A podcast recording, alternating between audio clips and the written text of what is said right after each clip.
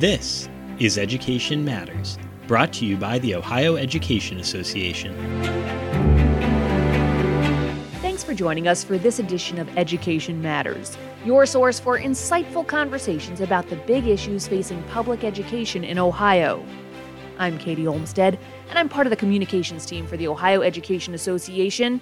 And you better believe that I will be at the polls on August 8th to vote no on issue one. That's right, just months after the state legislature got rid of August elections because they are too expensive and there is always ridiculously low turnout. Some Ohio politicians with millions of dollars in backing from an out of state billionaire approved a measure to reinstate an August special election just so they can ram through a change that would shred Ohio's Constitution as we know it and end the basic fundamentals of democracy in our state. That sacred principle of one person, one vote. You see, these lawmakers want to make it so that we, the people, would need a 60% supermajority to pass future constitutional amendments through ballot initiatives when they, the lawmakers, fail to listen to us and deliver on what the majority of Ohioans want in the state house. And they want to make it much, much harder to get initiatives on the ballot in the first place, like nearly impossible. And they are counting on low turnout in this $20 million August election to permanently change the Constitution and take away our rights to determine the future of our state. But we are not going to stand for that.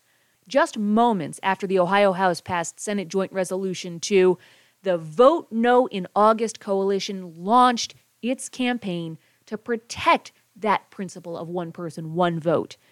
This is one of the largest, broadest, deepest, most diverse, grassroots, citizen driven, nonpartisan coalitions ever formed in Ohio, and OEA is proud to be part of this work. And we are just getting started. Dennis Willard is communications director for the One Person, One Vote campaign, and he joins us now to explain why voting no in August is so important for the future of education in our state. Dennis Willard, thank you so much for joining us to help us all get up to speed on what is going on. What is going on? What is happening? Well, I think this is an attack on um, voters' rights, fundamental voters' rights. For 111 years, Katie, um, Ohioans have had the ability to go directly to the ballot about issues that matter most to them. And what is happening is that some extreme politicians, some lobbyists, some out of state interests, special interests, uh, want to consolidate power against voters. They they don't like it when voters take matters into their own hands. Uh, so what they're doing is they're raising. They want to put before the voters an idea of raising the threshold to pass a constitutional amendment to 60% plus one instead of the simple majority of 50 plus one that we have relished as a fundamental right for 111 years in Ohio. So this is doing away with majority rule and putting um, the power into the hands of a small number of people instead of the majority of people that that and how it's worked for for years. Getting rid of majority rule gets us to minority rule. 40% of ohioans could make decisions for all of ohioans. Right. And that's not how democracy works. No. In fact and it goes it's it's worse than that because right now it's really burdensome to collect signatures and go to the ballot. It's costly, it's time consuming. Uh, you have to put a lot of people on the street uh, collecting signatures. Can you remind uh, me real quick what the current threshold is to get something on the ballot? It's it's a uh, it's a ten percent of the um, last uh, the number of people who voted in the last gubernatorial election for valid signatures. And that right now is over 400,000 valid signatures. And you have to collect them right now in a percentage of them in one half of Ohio's 88 counties or 44 counties. But this makes it even harder because it says that you have to collect signatures in all 88 counties and you have to meet a minimum amount of signatures in all 88 counties. So effectively, you could hit 87 of 88 counties and fall short in one county, and you would disqualify your entire effort. So they're making it nearly impossible to amend the Constitution through voters. Um, and and that means that they consolidate all the power in their hands. And in Ohio, amending the Constitution by voters is really our only recourse as voters when the lawmakers don't listen to us in the state house. We send them to the state house to do our business, to to follow the will of the people, but too often we see that they're doing the will of their special interests or their own selves. Why is it so important that we maintain the ability to change the Constitution? Well, let's just talk about how this affects educators, teachers, people in the education world, because I think that the education world should be united uh, against this. For example, uh, they're trying to uh, do things like uh, take the independent state board of education th- that was created through a constitutional amendment, and they're trying to uh, basically take all the power away from that and consolidate that in the governor's office. They're trying to take the Ohio Department of Education, that has always been separate from the governor's cabinet, and make it part of the governor's cabinet. So the governor and the legislature will have tremendous power over education in this state against the wishes of the people that amended the Constitution in the 50s to give that educational arm independence.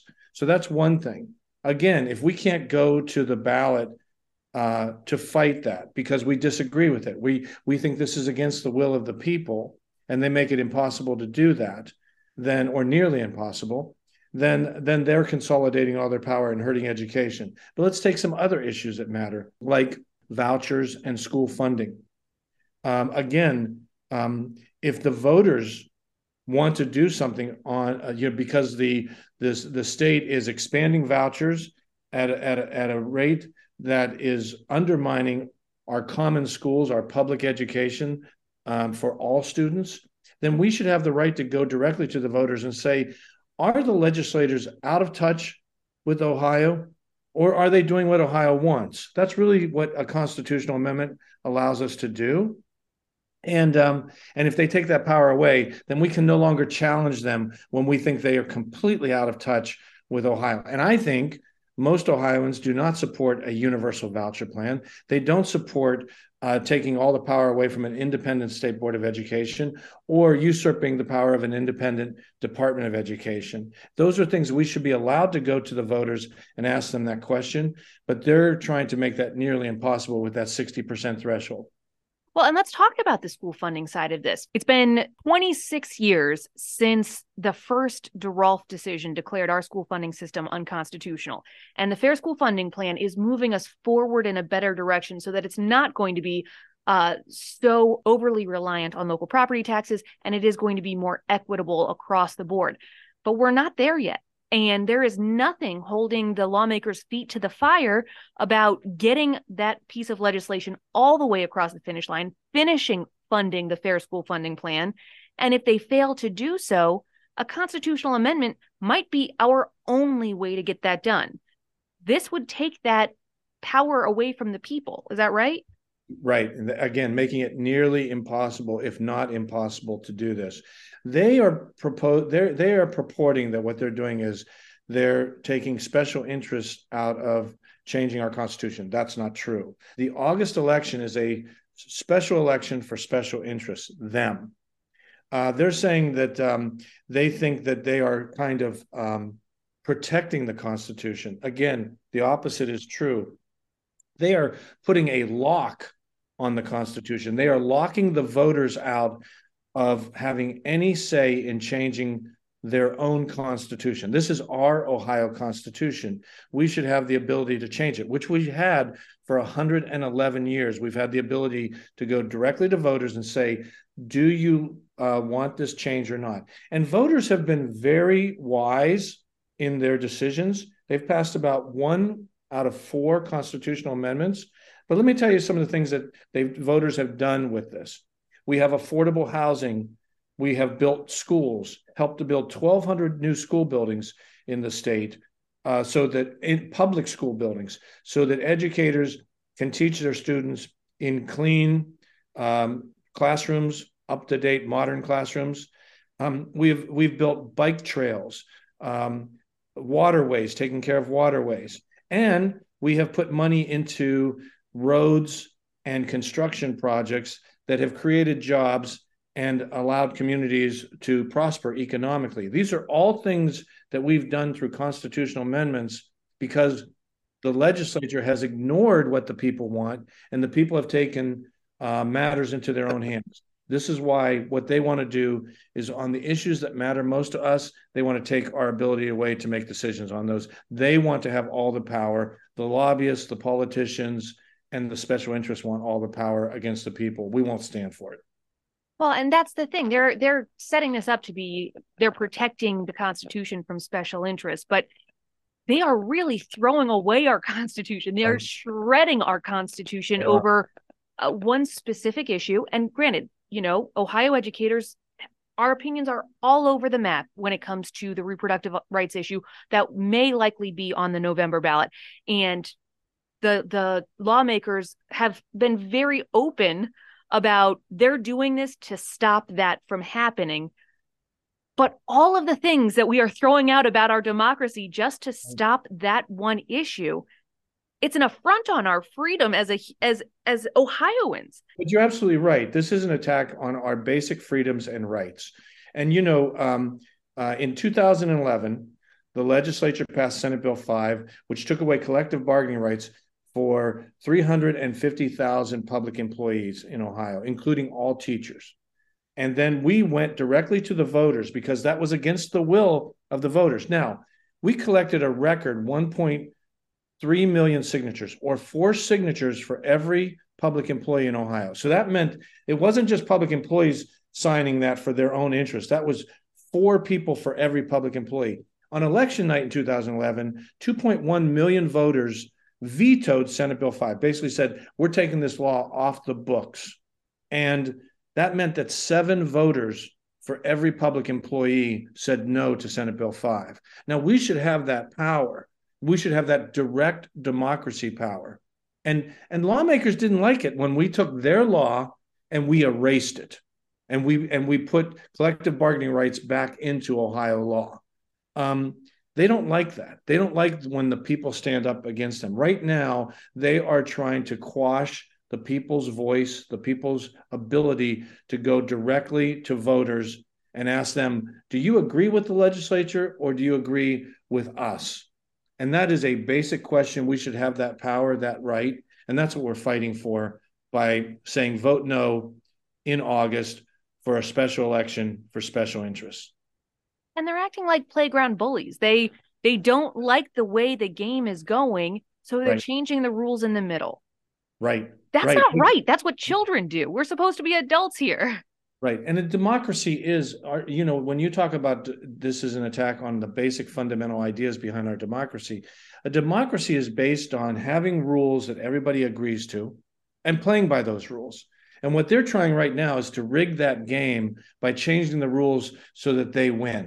That's what that's what this 60% threshold is. As you said before, a small number of voters can stop what the majority of people want. That gives power to a small number of people. And those people happen to be the lawmakers, the extreme lawmakers in the legislature who want all the power who are backed by an out of state billionaire who has been fueling the campaign to get this on the ballot in the first place after those same lawmakers got rid of the August election because it costs way too much money and so few people turn out.